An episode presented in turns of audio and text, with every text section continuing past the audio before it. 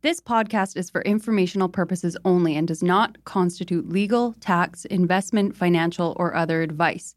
It is not intended to cause or induce breach of an existing agency agreement. Hello? Hello? Hello? This is the Vancouver Real Estate Podcast.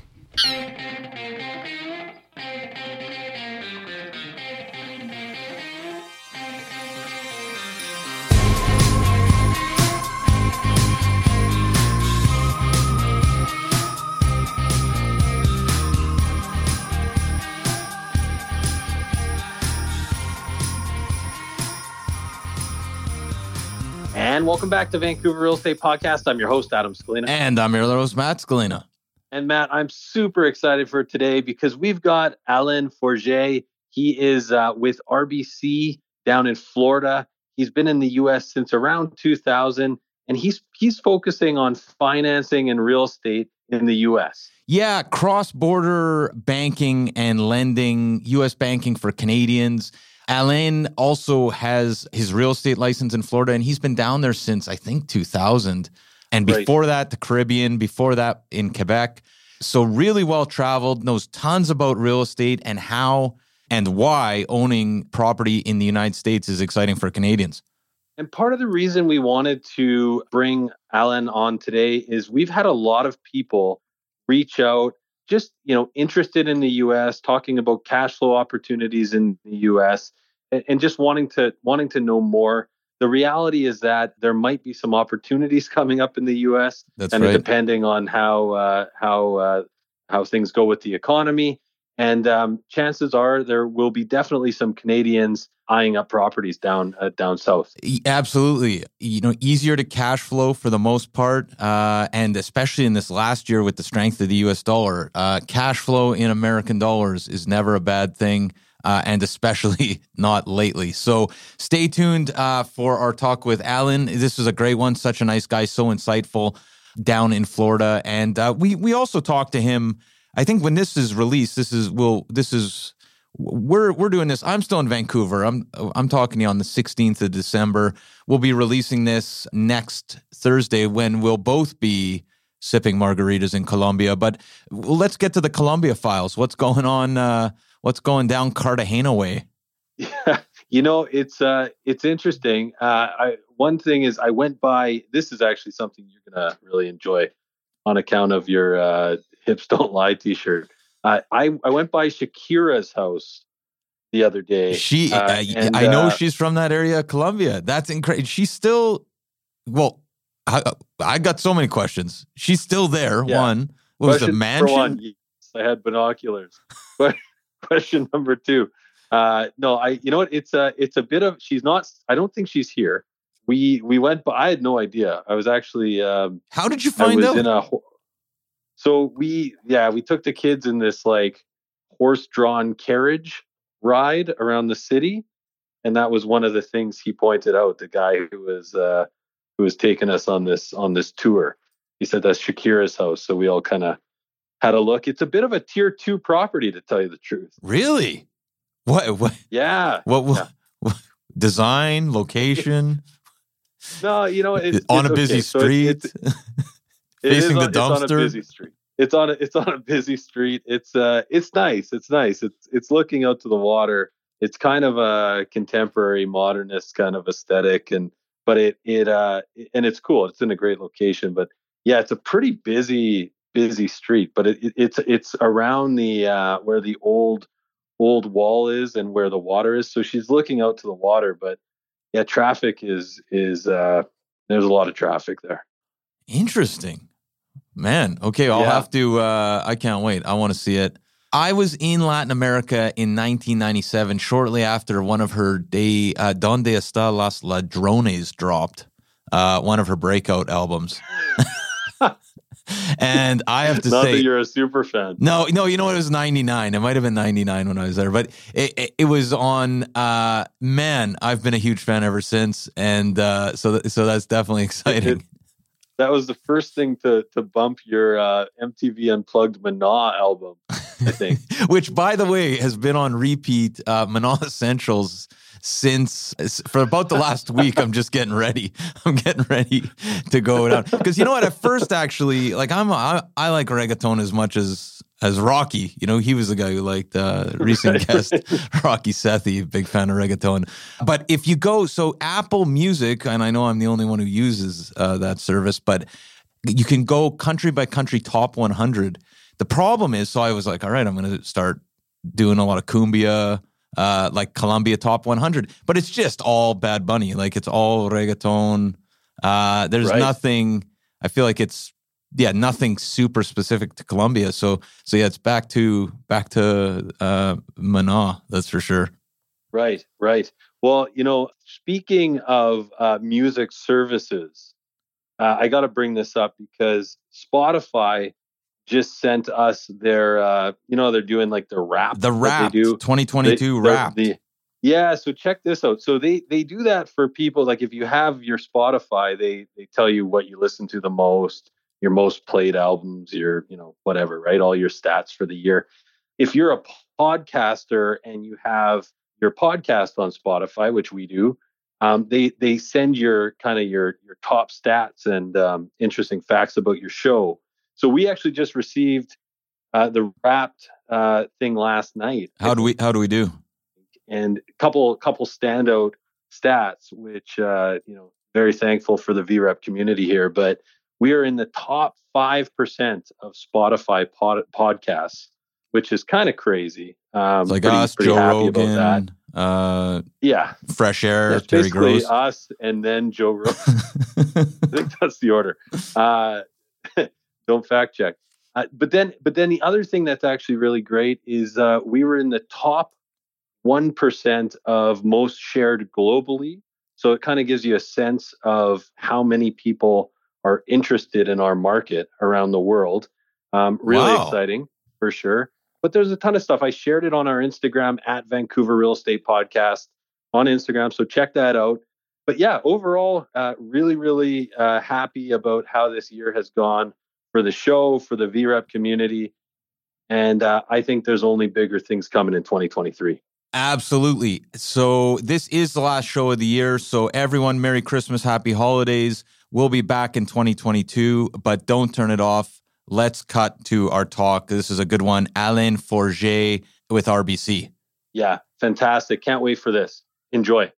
This podcast is sponsored by Marcon, a local family owned and managed real estate development and construction company that's been around for nearly four decades. Marcon is not only committed to high quality construction, but it also is making a positive impact in the communities in which it builds, all across the lower mainland. We want to highlight two incredible Marcon projects. Elmwood, a 38 story tower located at Burquitlam's most important intersection, Como Lake Avenue and Clarke Road. This landmark tower will feature 335 condominiums, over 37,000 square feet of office and retail space, and almost 20,000 square feet of amenity space.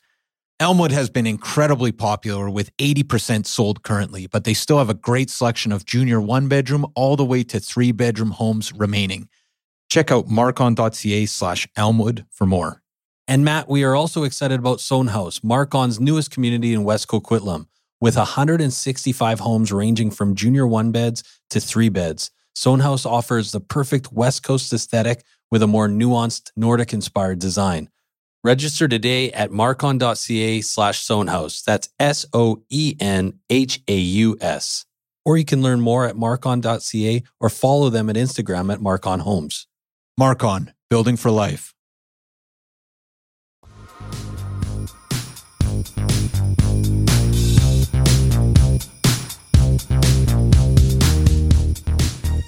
Okay, so we're here with Alain Forget, Canadian living in Florida, who has been with RBC for over 20 years and uh, living in, in the States since 1995, and also a licensed real estate agent. Uh, welcome, Alain. Thank you, Adam and Matt. Great to be with you today. Yeah, no, th- thanks so much for your time. We know you have an interesting story. Can you start by telling our listeners a little bit about yourself? Yes, yeah, sure. Uh, and again, it's pleasure to be with you. And yeah, actually, it's been uh, over 40 years that I've been with RBC. Uh, half of my career north of the border, and as you just mentioned, half of it uh, south of the border, based in Florida since 2000. And uh, yeah, worked. Uh, you know, in 2004, the bank uh, was looking to start a cross-border strategy to help the Canadians with U.S. banking and U.S. financing needs. So I was the one who started with the piece of paper, and uh, now 18 years later, we gained a lot of experience in that uh, space. And um, how how did you get your start in real estate? Actually, yeah, that's a good question too. Uh, you know, uh, as a national uh, uh, director of business development for RBC Bank USA, based here in Florida, actually, because we are a full cross-border bank to help Canadians with their U.S. banking needs and also financing needs in the U.S.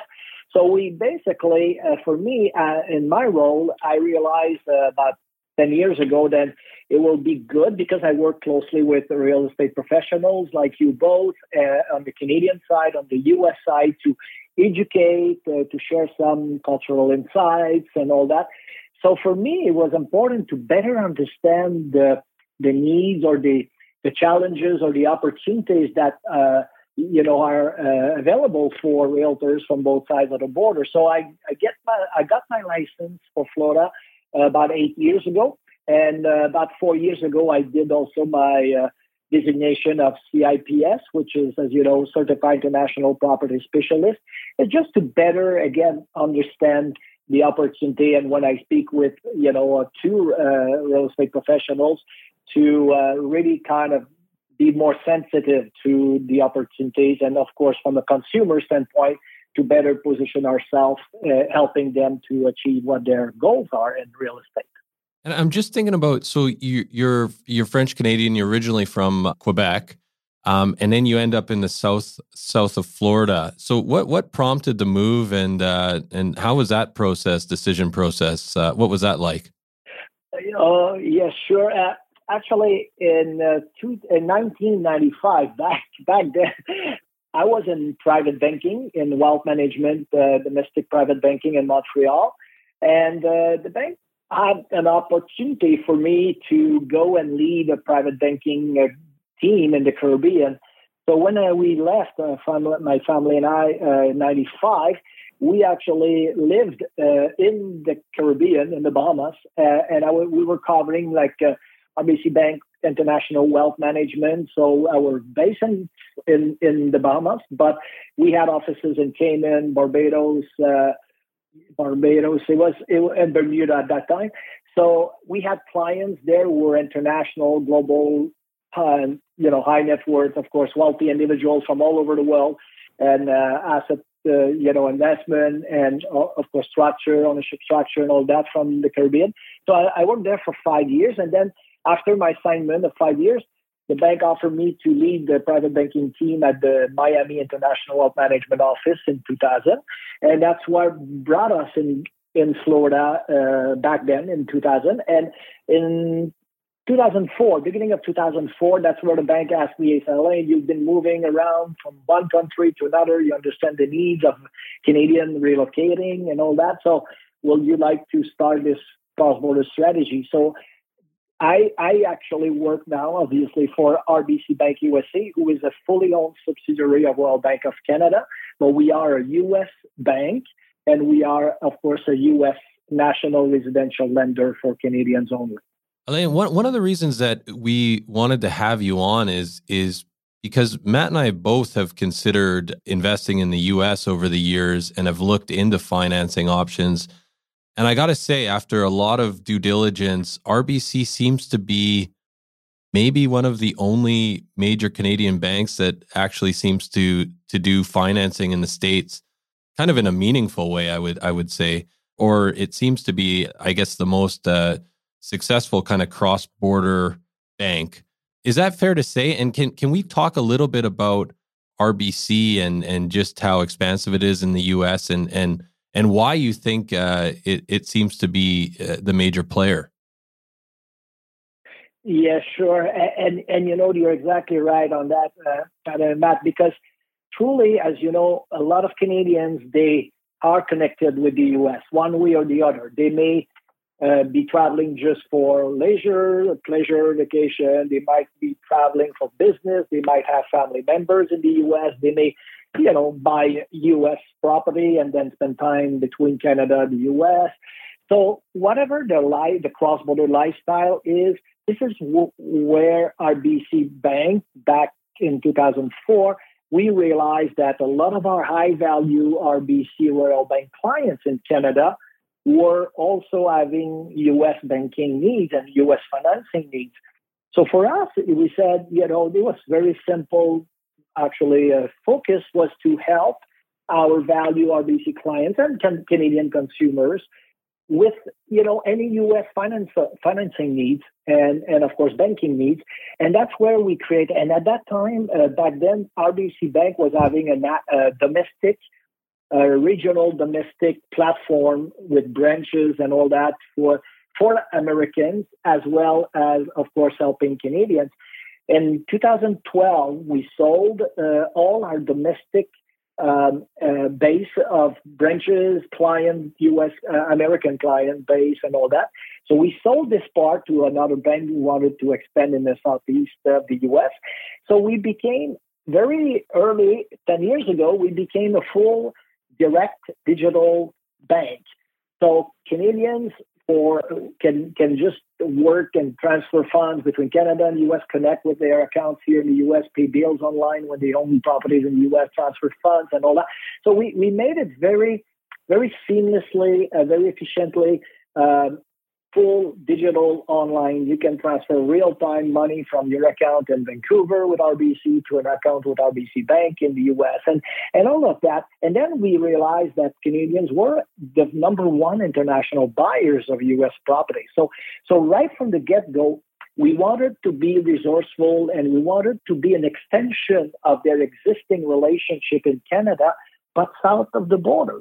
So that's where we found. And since then, now we have over 425,000 Canadian clients in the US. And it's all digital, it's all direct. There is no brick and mortar. Everything is done remotely. If you are in Vancouver or you are in Halifax and you're looking to buy in California or looking to buy in Florida or in Boston, we can help you. And in terms of financing, is that does your Canadian portfolio and and credit rating and all the things that usually are required to to get a mortgage here in Canada. Does that is that useful when you're when you're looking to bank uh, with RBC in the U.S. and purchase properties?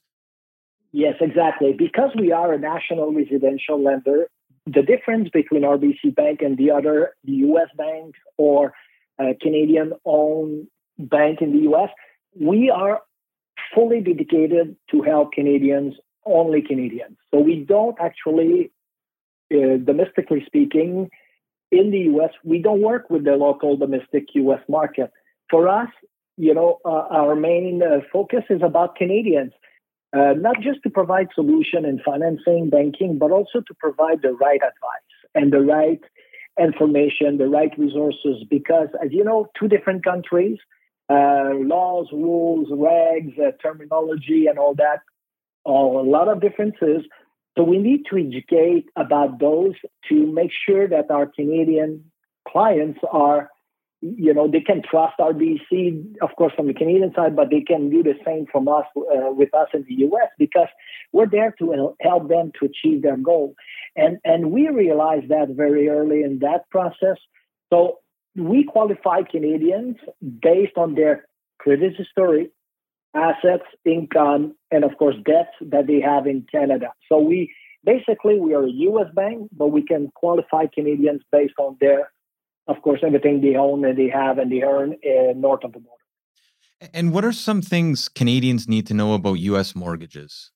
Uh, which, as we understand, oh. are quite quite different. It might be a whole podcast, but we'll, we're willing to we're willing to do the whole podcast on it if it requires. yes, certainly. And, and, you know what? This is the high level answer uh, that I realistic with the, the time we have today, but it, it is quite different. And and you know, for you, and I spent half my career north of the border, so I know that in Canada can take like a week. Uh, within a week, you can get a mortgage from approval to to uh, closing. So here, when I do presentation to uh, American uh, realtors and real estate professional, I always, you know, explain that you know the analogy that in Canada you can buy in the uh, over the weekend, apply for mortgage on Monday, and of course cl- uh, close at the end of the week and move the the week after. Here in the U.S., it's a little bit more, I would say, cumbersome or more like a longer process. To so, for example, for a mortgage from application, when you have a, an approved purchase contract then that's when you can apply for the full mortgage application. So, you know, similar to Canada, we, we have to gather the documentation. So our mortgage advisors uh, only work with Canadians, so they they can speak kind of the Canadian in terms of the terminology and all that. So they provide the list of documentation.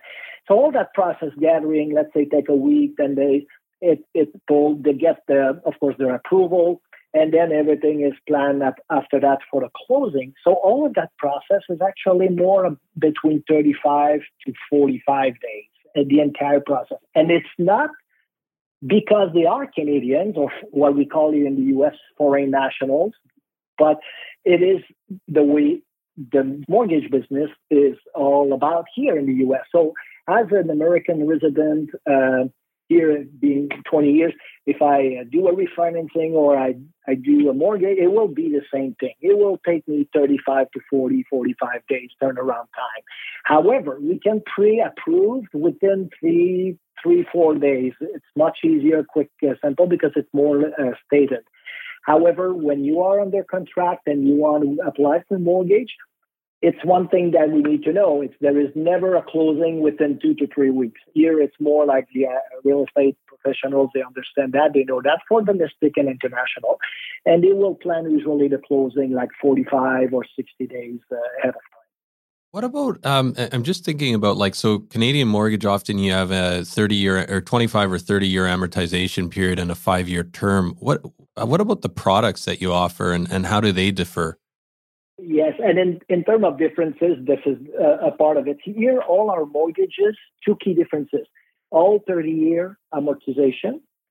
There is no stress test, and we don't have, uh, I mean, the, the, all the mortgages that we offer at RBC Bank and most of the US banks and lenders, they all open mortgage.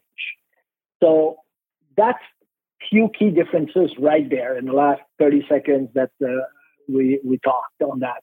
So those are differences. So here's the thing.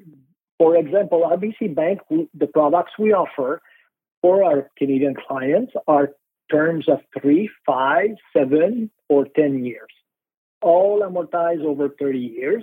And um, currently, of course, the rates went up in the last few months, like in Canada, but the, ra- the rates are between like six and a quarter to six and a half currently for those terms. However, all the terms that we offer, they, if you, let's say you look at six and a half, for example, for seven year, and then in two years, three years from now, we go back to the lower uh, rate level that we experienced, uh, you know, last year, the year before. You can refinance. You can simply, you know, repay your existing mortgage and take, of course, application for a new uh, mortgage at a lower rate. However, each time you do that, you of course have to encounter what we call here the closing cost, which most of those costs are third party related. Of course, there is always like the appraisal, there's always like, of course, uh, the lender uh, fees and, and, that, but most of those fees are what we call the uh, third party. Uh, for example, in Florida, you have like the stamp tax of the state of Florida, $7 per, per thousand. You have also the uh, the title insurance and, and all those third party fees and taxes, which vary. This vary between states. So, for example, Florida closing cost uh, in global, it's about three percent, more or less, of the of the amount of the loan. If it's a line of credit or if it's a, a, a mortgage, it, it is usually about three percent. Arizona, for example, will be more around the 2% range, and California will be more around the 4, 4.5%. And those actually are mostly, uh, it's all like in Canada or in Ontario when you have the land tax to pay to a third party or, or the lawyer to do the closing, or you have, of course, like in Quebec, uh, the welcome tax, or in BC, other third party taxes. So here in the US, we tend to bulk all those fees to third parties and the lender. at the end, at the closing table, when you have, of course, the closing agent uh, who is taking care of that, or the escrow, or the, the title company that do the closing, that's when all those fees are breaking down to different parties at the closing table at the end. So this is why always Canadians think, oh yeah, but the closing costs in the US are much higher than in Canada. Really not not necessarily because they are bulk at that uh, uh, closing table instead of being paid separately throughout the process. So title insurance like you have in Canada or you know appraisal and all those uh, those fees uh, and stamp tax or other things from the local government. So this is basically kind of a clarify a little bit about this myth of uh, higher closing costs in the U.S. And if I understand, Alain, it, the the bulk of that is going to be in the lender fees. Is that correct? Uh, it, exactly, because what we do is we um, the the, clo- the closing, um, uh, of course, uh, agent will prepare like a, what we call, you know, an itemized uh, closing uh, sheet, a report with all the itemization of all those third-party fees plus. So the three days prior to the closing, the closing can be made in your backyard in Vancouver to buy a property in Arizona, and we are our home office and our team of mortgage close, uh, mortgage professionals are based in Raleigh, North Carolina. So for us, we can work remotely like that. You can you don't even have to move or or or uh, travel in the U.S. to do a closing with RBC bank because we can work with mail away closing and all that as long as we have, of course, a legal uh, notary slash lawyer uh, witness to finalize that. So we can work on that. One exception, though, since we talked about it, is California.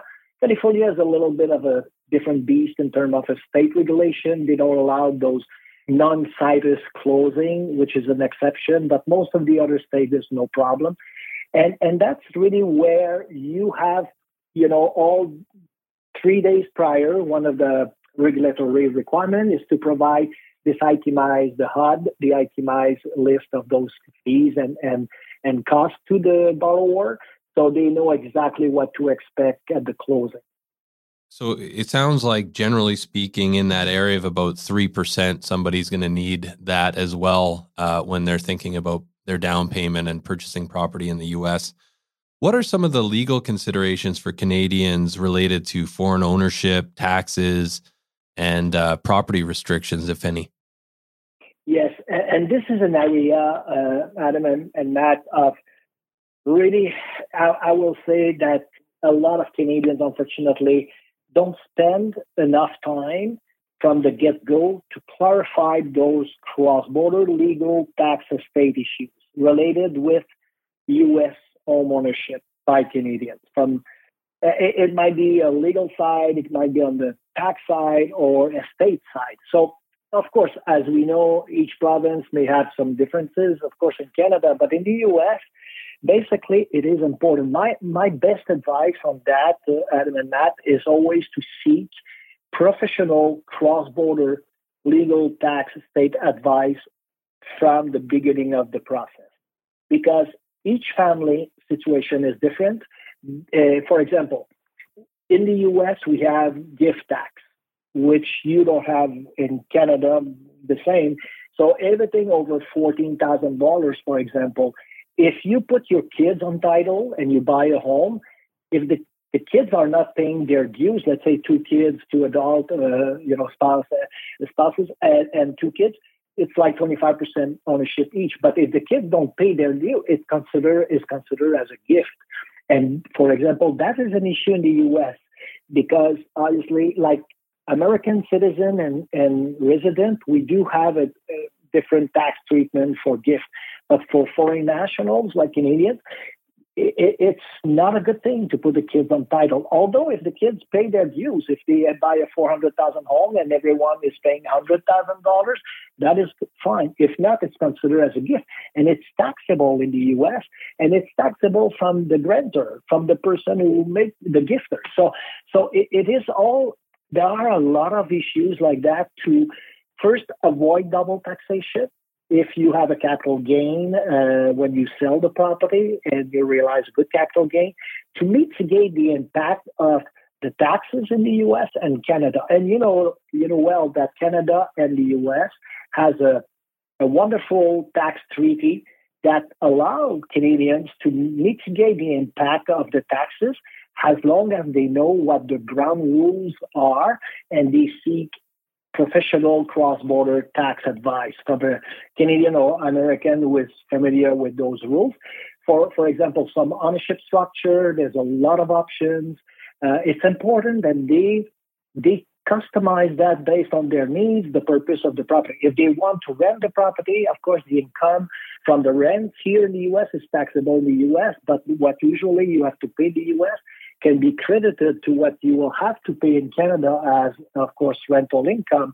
So all of things to say that it is important to right at the get-go seek professional advice to get those issues clear, understood, and and structure the best ownership, uh, of course, structure as possible in in their case.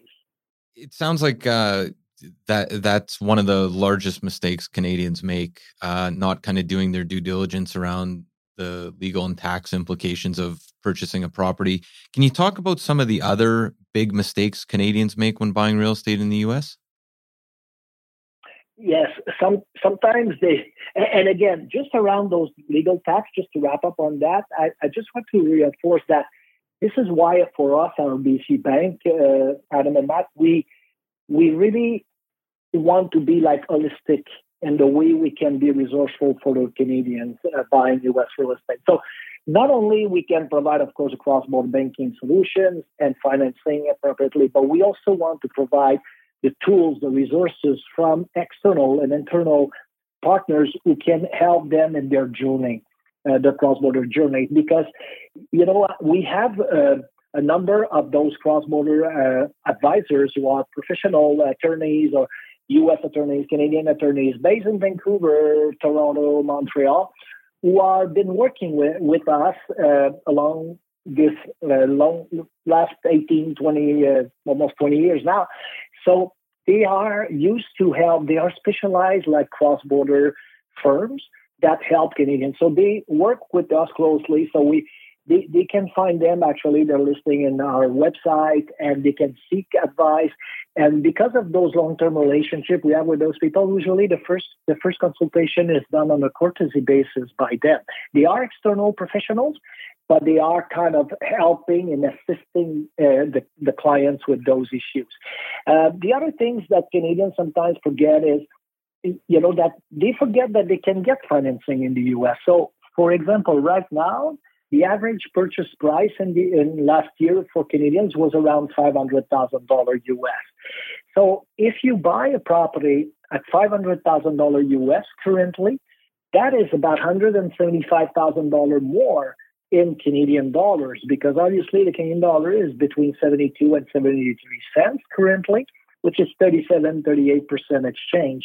So with with that, it's understanding that what are my options, what are the key considerations of this project or opportunity to, to buy or invest in the US and do, like you said, their due diligence properly from the get go and and work on that to make it as seamless and even full, even even less sorry as possible with those resources, with those tools, with that insight, advice that they can have access to. And this is why we built what we call the Home Plus Advantage program for them, is because we try to do like a one-stop shop that can provide them the guidance that they need from dream to doorstep. Hey everyone, pardon the interruption. We just want to take a quick minute to thank the following sponsors who make this show possible. We want to take a minute to tell you about Holy House, a nonprofit organization that provides community building programs and tenant support services to low income seniors, veterans, families, and vulnerable residents in the downtown east side and across the lower mainland. Melissa from our team has been volunteering at Holy House. Melissa, what's been your experience? Honestly, it's been so fulfilling just to spend a few hours a week in the community and watch how the staff really transforms these vulnerable communities from the inside out, starting with just small things, right? Playing games, drinking coffee, having some simple conversations that you wouldn't necessarily think are super fulfilling. And you come out just feeling like you've really made an impact and connected with the community. And you've been to multiple buildings, but you're playing games, drinking coffee. Yeah, you know, serving food sometimes. And you made some friends along the and way. I've made some friends along the way. It's really helped me be more present, actually, in those moments of just, you know, realizing how simple life can be to make an impact, right? Fantastic. And if you want to learn more, you can definitely check out Jenny Conkin, co founder of Holy House, who is a past guest fan favorite on the show, or head over to holyhouse.ca where you can donate or volunteer. And they're looking for both donations and they definitely like volunteers. That's holyhouse.ca. Vancouver needs your help. Be part of the solution. We are also sponsored by Oakwyn Realty. This is our real estate brokerage, best brokerage in the city, hands down. If you are in the industry, a new agent, an aspiring agent, somebody just looking to make a change, new culture, new energy, new resources, head over to oakwyn.com slash join, type in VRP 2020. That's oakwyn.com slash join, type in VRP 2020. Not only do you get to meet Michael Morgan and the gang, the big wigs over at Oakwyn, you get a huge incentive for first going to oakwyn.com slash join, typing in VRP 2020. Uh, Alain, what is the minimum down payment that someone has to put down? I'm just thinking right now with the weak Canadian dollar. And then as a, a second part to the question, how should how should buyers be considering the currency exchange and fluctuations? It seems like right now is a great time to be collecting rent from a US rental property but maybe not so much a great time to be to be buying something. Uh, can you talk a little bit about about the uh, currency fluctuations? Yeah, sure. And there are a number of different strategies and options for them right now. They just need, like I said, to do their homework. So currently, like I said, with a weaker Canadian dollar, last year we averaged 76 cents, which, you know, was 31, 32% exchange, which, you know, historically speaking, is not bad at all. Now we have seen the strength of, of the Canadian, uh, the U.S. dollar against the Canadian dollar in the last couple of months, and our economists are actually forecasting that it could be remain under pressure around the 72 cents for a while. So it is important to figure that okay, I want to buy this. Let's keep the example of the average purchase price last year Canadians did in the US, five hundred thousand dollars. And don't get me wrong, five hundred thousand dollars I know in Vancouver doesn't buy you a lot of real estate. But in, in state like Florida or Arizona, where the average home price is actually lower than five hundred thousand dollars, you can buy a still much more real estate. However, the currency is against them. So it's important to start to figure what is my price point, what I'm looking for, where, and, and what kind of lifestyle or slash investment I want to make. Do I want to use the property a part of the year? Do I want to go back and forth between Canada and US because I'm not retired and active boomers and I go back and forth with my family and but while not there I want to rent the property maybe. So so for all those considerations this is important. You can understand as professional uh, real estate professionals that's important that they set their objectives and of course their budget and and look at their options. So like I said, if we take the example of $500,000 last year at the 76 average, uh, you can, if you get a financing for 80% for a second home, which most of Canadians are looking for second home, it's 20% down, which means that that $500,000 or $100,000 must be exchanged from Canadian dollar to US, but the 40 80% or the $400,000 will become uh, from will come from a US mortgage which you will not have to pay the, of course, the currency exchange on that. Of course, you will have a monthly repayment, obviously, uh, mortgage payment, principal and interest in US dollar. But you kind of average your cost over the next three years, five years, seven years, 10 years. So basically, on average, Canadian dollar usually is between 76 to 80 cents in the last 10, 10 years. So this is why it's important to see what their options are. And you know, the other thing too, actually, is that down payment, of course, will will uh, have to have the closing cost. Let's say two, three percent more. So basically, for an example of five hundred thousand, using the last year average rate, when I say last year, up to about a month ago, seventy six cents. Canadians can save $124,000 at closing by financing 80% of their purchase for a $500,000 purchase price. However, right now it will be a little bit more because obviously the Canadian dollar is more in the 72, 73 cents. So that's one thing. Then the second thing is, yes, interest rates are higher than they were, you know, a few months ago, three, four months ago, for sure. But still at six, six and a half percent, historically speaking, it's not that bad. Of course, we entertain low interest rate environment in Canada, US, and globally uh, the past two, three years. But obviously, this is behind us now. So, being realistic, what can I, I afford monthly for my budget? And then the first thing is to get also the pre-approval so they know exactly how much they can, if they match their objective of what they're looking to buy with their budget in, in a specific market, for example, uh, Phoenix or in Arizona or the west side of the valley or you know or here in Florida. So they can find what they can get for 400 500 or 700 thousand dollars. And if this then they do the research on on what will be the rate financing that what will be the exchange on the down payment the 20% down get the pre-approval so they know that they qualify for a mortgage for x amount of money and, and just align all those uh, those dots. Fantastic. We know you're in South Florida, so you presumably know that market best. But but can you speak a little bit to to how the the real estate market in the in the U.S. and South Florida specifically is doing currently? And our understanding, I guess, is that it it seems to be still relatively robust, considering, I guess, the stock market and all the other economic news. Yeah, yeah, certainly. And of course, for my um, role uh, all over Florida or the Sunbelt states where Canadians are buying the most. So, just to give you like a high level overview, quick quick overview of the the market. In the last three years, with the pandemic and everything else, we know the U.S. real estate market kind of moved the same way than the Canadian real estate market of course, short inventory, multiple offers, uh, and of course, an, an, a significant increase year over year of the, of the home value.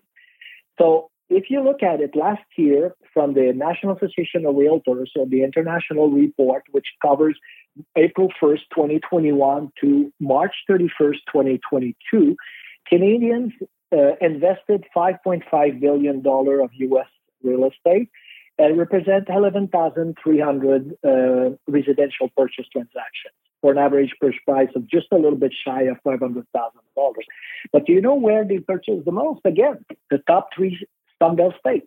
Florida, number one, 45% of that, 2.6 billion was purchased in the Sunshine State. Second, 23%, Arizona. And of course, the Valley of the Sun and all that is very compelling. Affordability there also, like Florida and of course a wide range of uh, home price for depending on the budget. So one about 1.3 billion there, and the 12% uh, as a third state was California, mainly Southern California. But of course, there is a premium there. It's more high end, of course, real estate more expensive. So if you look at it, 80% of the total amount that Canadians invested last year in the U.S. Uh, Adam and Matt was done in the, those three top states. Why? First of all, of course, uh, we know it's all year long, warm, sunny weather in those three states. Lifestyle, uh, like you in BC, I mean, sometimes it's not sunny, but you're out there and you do outdoor activities. So, from the lifestyle standpoint, those Sunbelt states offer a lot of opportunities and activities. Asset diversification, of course, you know, having a piece of property in the US when you own already a few properties in Canada is is great, healthy, of course, strategy to diversify assets. Affordability, obviously, like I said, Arizona and Florida. So what we have seen over the last three years is similar to most of the market in Canada, like 25 to 40 percent increase over the last uh, two years. Uh, we re- reached the peak, I will say, a few months ago, like springish time, and uh, and of course now uh, it was a strong seller market, obviously, uh, and everything else we know. But now it's shifting toward more like a balanced market. So now we see of course, more inventory, less purchase transactions. So obviously, there's more opportunities for buyers than it was like uh, six, seven, eight months ago. So that's now in the I would say softened a little bit in the last two months, like few percent less uh, in some markets. But the economists are forecasting that from the peak in uh, February, March to the lowest point, expecting like in spring 2023, the U.S. real estate market should correct soft, uh, soften a bit by 4.5 percent. While in Canada, of course, maybe the increase was a little bit more steep, uh, more high, higher than that, but they predict that it will be more an adjustment of in the range of maybe up to 14% from the peak in six months ago, six, seven months ago, to the low, the lower point in the spring 2023. So this is why it's pretty stable, especially in those states, uh, Adam and Matt. You see that you have a lot of a wide range of up- buying opportunities. If your budget is two hundred and fifty thousand dollars, you may find something. Of course, if your budget is three quarter of a million or a million dollar, you will find something there as well. So those Florida and Arizona market have a lot to offer from from this standpoint. And then I just want to wrap up on this uh, about the long term or short and or short term rental uh, potential because those are strong seasonal uh, short-term mar- uh, rental market, obviously, or also a lot of people have been moving from northern states. The domestic migration, as we experienced in the last few years due to COVID, the people moving from the north to the south and enjoying more like freedom and outdoor and all that. I mean, it's been realistic, and and you see that migration. So the prices are still consistent, a little bit of soften, yes, but uh, very healthy, uh, more balanced, and I will say still, just as an example, average purchase price for a um, state like Florida is actually around four hundred thousand dollar US. Arizona about four hundred and fifty thousand dollars, while California will be more in the range of eight hundred thousand dollars. So when you com- combine all that, you see that there's a lot of opportunity for investor or Canadian younger boomers who are saying, you know, I want to own a, own a piece of property under the sun and enjoy that a part of the year, maybe a rent when I'm not there. So all of that accounted, maybe a good return on their investment, you know, from a rental standpoint, but also, uh, of course, value appreciation and uh, over uh, over the time. So it, it is really still a window of opportunity for them to consider. Alain, do you have a, a, a city from an investment perspective that you're most excited about? Oh, that's an excellent question for sure. You know what? There is, and again, you will understand quickly why I'm uh, giving you that answer. One of the hottest market in Florida right now, and, and it's been for a few years, uh, but of course post pandemic now, but Orlando. Orlando or Central Florida, here for a few reasons. First of all, 70, 72 million people visiting Orlando each year. And when I say each year, it's not just in the summer or just in the winter. It is all year long, as you know, of course, for the theme parks and all, all that, uh, what Orlando is offering. Also, because a lot of constructions going on there uh, and medical field, technology, and everything else, very diversified uh, domestic economy too. So a lot of migration from domestic, and and when I say Orlando, I can extend up to the west side, like the Tampa area as well. Similar reason, but if you look at specifically Orlando, there's a lot of zoning, short-term rental zoning in the new communities. Uh, we have builders there, like well known in Canada, like Mattamy, uh, Minto, Lennar was the biggest uh, builder in the U.S. So they all there. They all in this uh, western part of Orlando because they have land. They are expanding. They are building, and those most a lot of those communities offer, and it's all the resort lifestyle communities. So like you have the community pool, the clubhouse. A lot of that is golf and country club as well, and and a lot of those uh, uh, communities have subdivisions that can be short-term rental. When I say short-term, I mean for a week uh, rental or for you know a month, uh, while other communities will have a minimum of a one month rental or other. So it's important to verify with the HOAs, the bylaws, and the regula- regulations around the rental.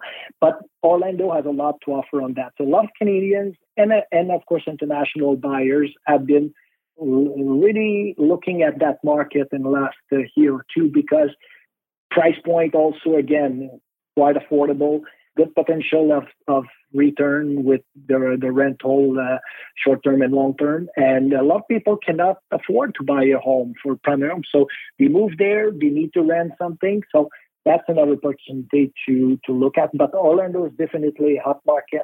Tampa is also uh, Tampa area is also a very good market, and of course Arizona has their opportunities on the west side of the Valley of the Sun, like Goodyear and and all this part of, of course, of uh, the Valley of the Sun that has a lot of land, a lot of uh, construction going on, and all that, and also affordable opportunities uh, to invest as well. I'm just thinking, Vancouver just got a, a new direct flight to Miami, which is uh, I think a six-hour flight or seven-hour flight. Oh, what what's uh, how's Miami doing? Miami itself, I will say, is a micro market. It is really high end. It's I'll be honest, Miami itself is more like Vancouver technically because you know you have beautiful high-rise condos and of course not much land left and then those beautiful high-rise condo luxury but they're more like a thousand dollar per square foot type of you know with amenities and all that but it is uh, and miami lifestyle is quite different than uh, the west coast of Florida or even not just like Fort Lauderdale or West Palm Beach, for example. But you know, remember, you're only an hour away from Miami to Fort Lauderdale, or another half an hour, uh, 45 minutes, and then you're in like more like the Boca Del Rey, West Palm, which is more like a residential type golf and country club. So Miami is by itself a very, very strong market, very unique market for that, but it's it's not for everybody, and of course, it's a more pricey uh, market than the rest of, I will say, Florida, basically. Alain, maybe as a as a final question for you here, I know you mentioned the RBC forecast of of I think it was four percent declines potentially. What do you think the market will do um, in the next one, three, and five years?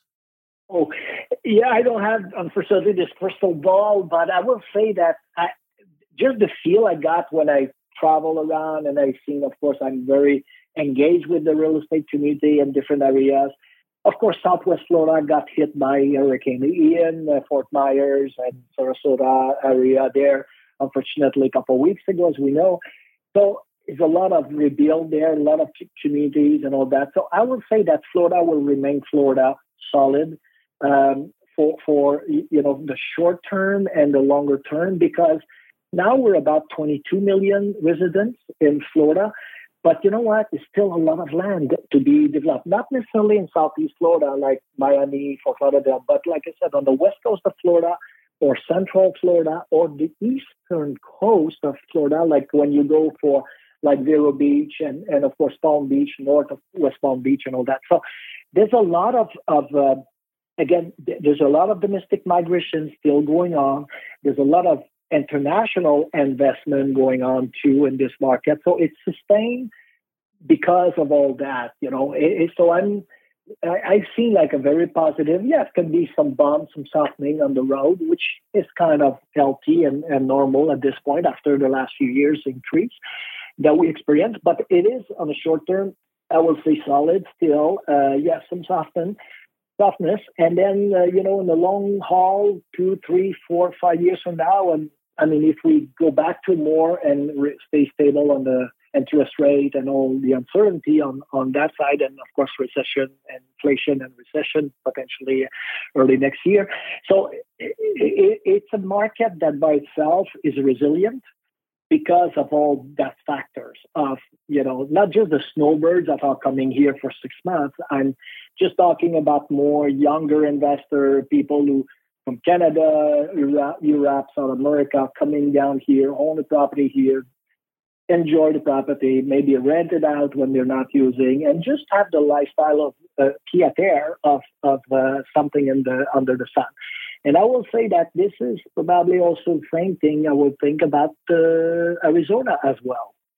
Well, maybe we'll leave it there, Alain. But um, can can you stick around? We've got this segment, the Five Wire, five lighthearted questions that we end the show uh, with every week. Can you stick around for that? Uh, sure. Yes, totally.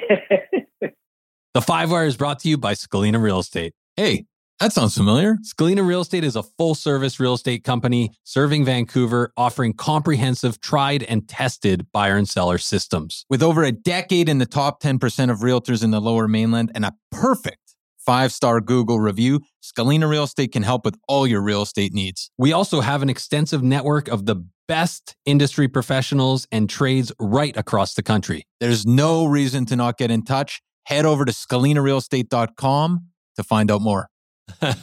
okay, so question number one, Alain. Uh, one book that you would recommend for our listeners?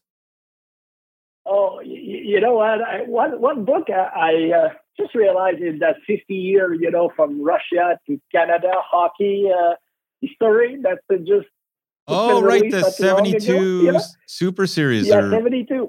Exactly. No, I, am a big, uh, of course, hockey fan still, and I, I, saw that book lately and I enjoy remembering. Uh, you might be too young for that, but for me, it's remember remembering a lot of great, great memories from '72 uh, series. right, Paul Henderson. Never forget. Yeah. Uh, Alain, you are on death row, which actually may still, I believe it exists in Florida. You're on death row, so be careful.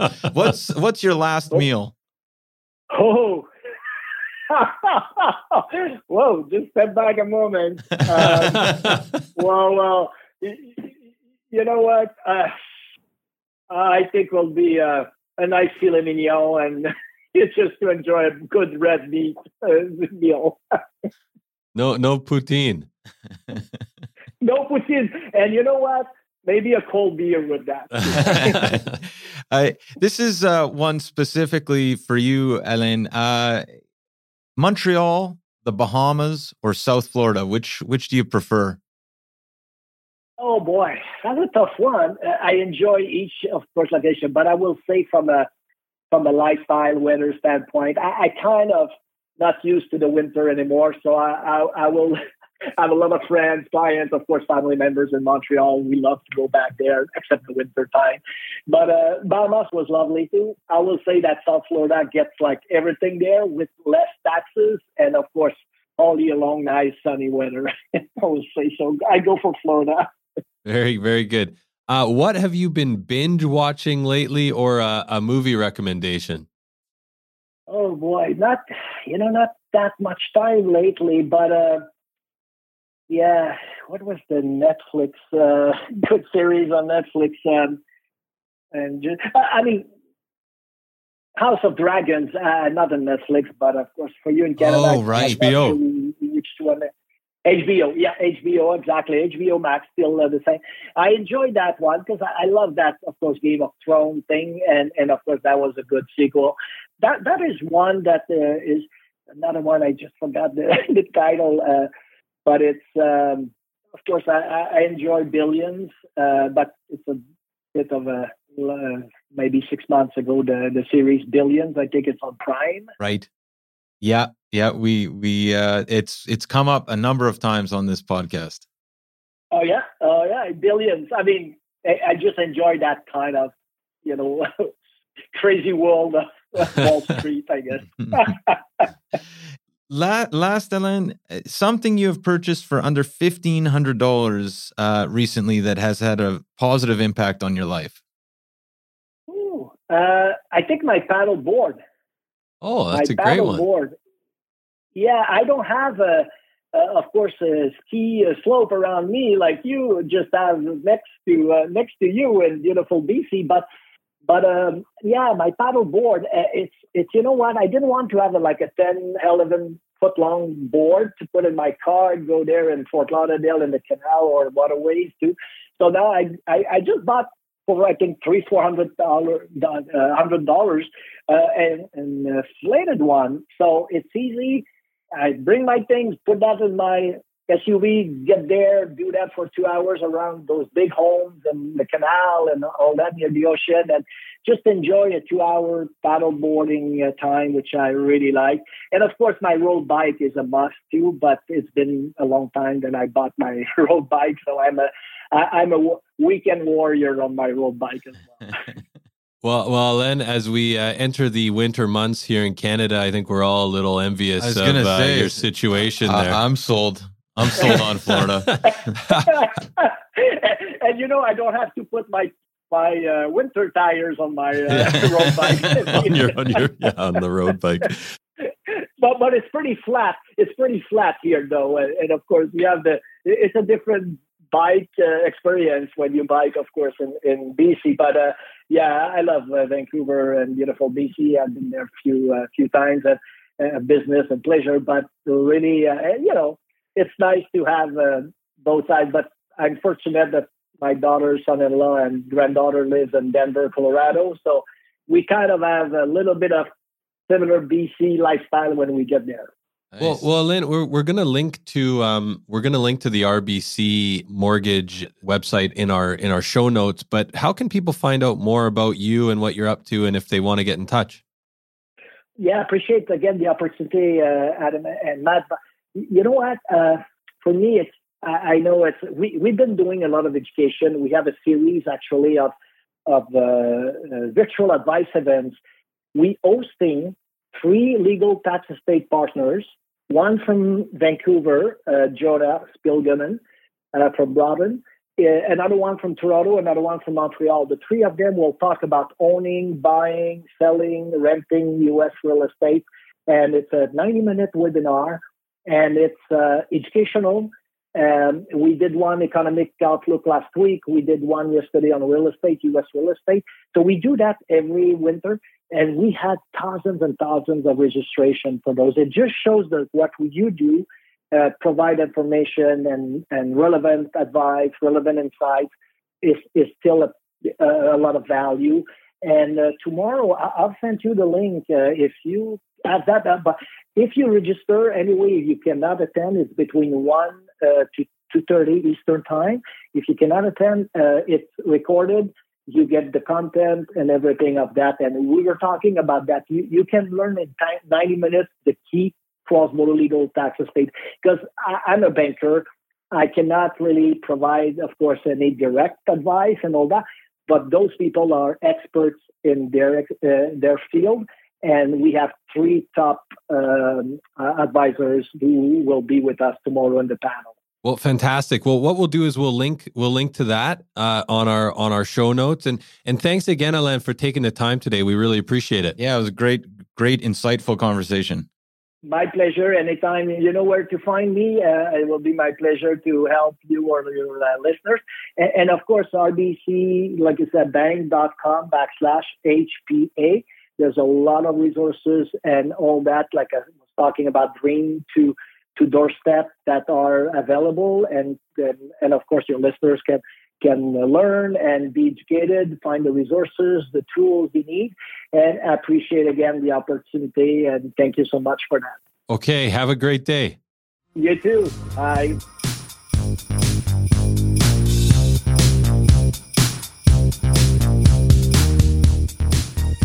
So there you have it, folks. Our discussion with Alain Forget, Vice President, Head of Sales and Business Development at the Royal Bank of Canada down in Florida. And this is where Adam would come in and say, You know, I really enjoyed that conversation with Alain, Matt. And he did actually. But there was a corrupt file, if you can believe it.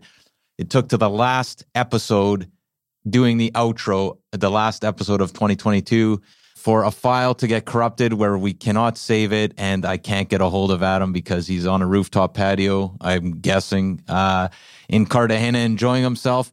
So, a fitting way to end the year. This is our last episode of 2022. We will be back the second week of 2023. I think we've mentioned a number of times. We have already lined up a number of heavy hitters to start the year. So, look forward to that. We're starting with past guest fan favorite Clint Murphy. If you're bored over the next couple weeks and need a fix of VREP, I would strongly suggest either listening to that episode again And if you missed it, definitely go back and check out Clint Murphy. He was on in 2022. He is so good at breaking down strategies for retirement planning, goal setting, just an amazing conversation. And we're having him back to talk about 2023 goals. That will be the second week of January. And other than that, I'm not even going to mention our website, vancouverrealestatepodcast.com, where all things real estate related live. But I will say we did want to uh, wish everyone a happy holidays and a happy new year. We will be back early 2023. It's going to be a big year for VREP. This last year was fantastic. And thank you so much for listening. New Gospel Faces for Radio. Subscribe today.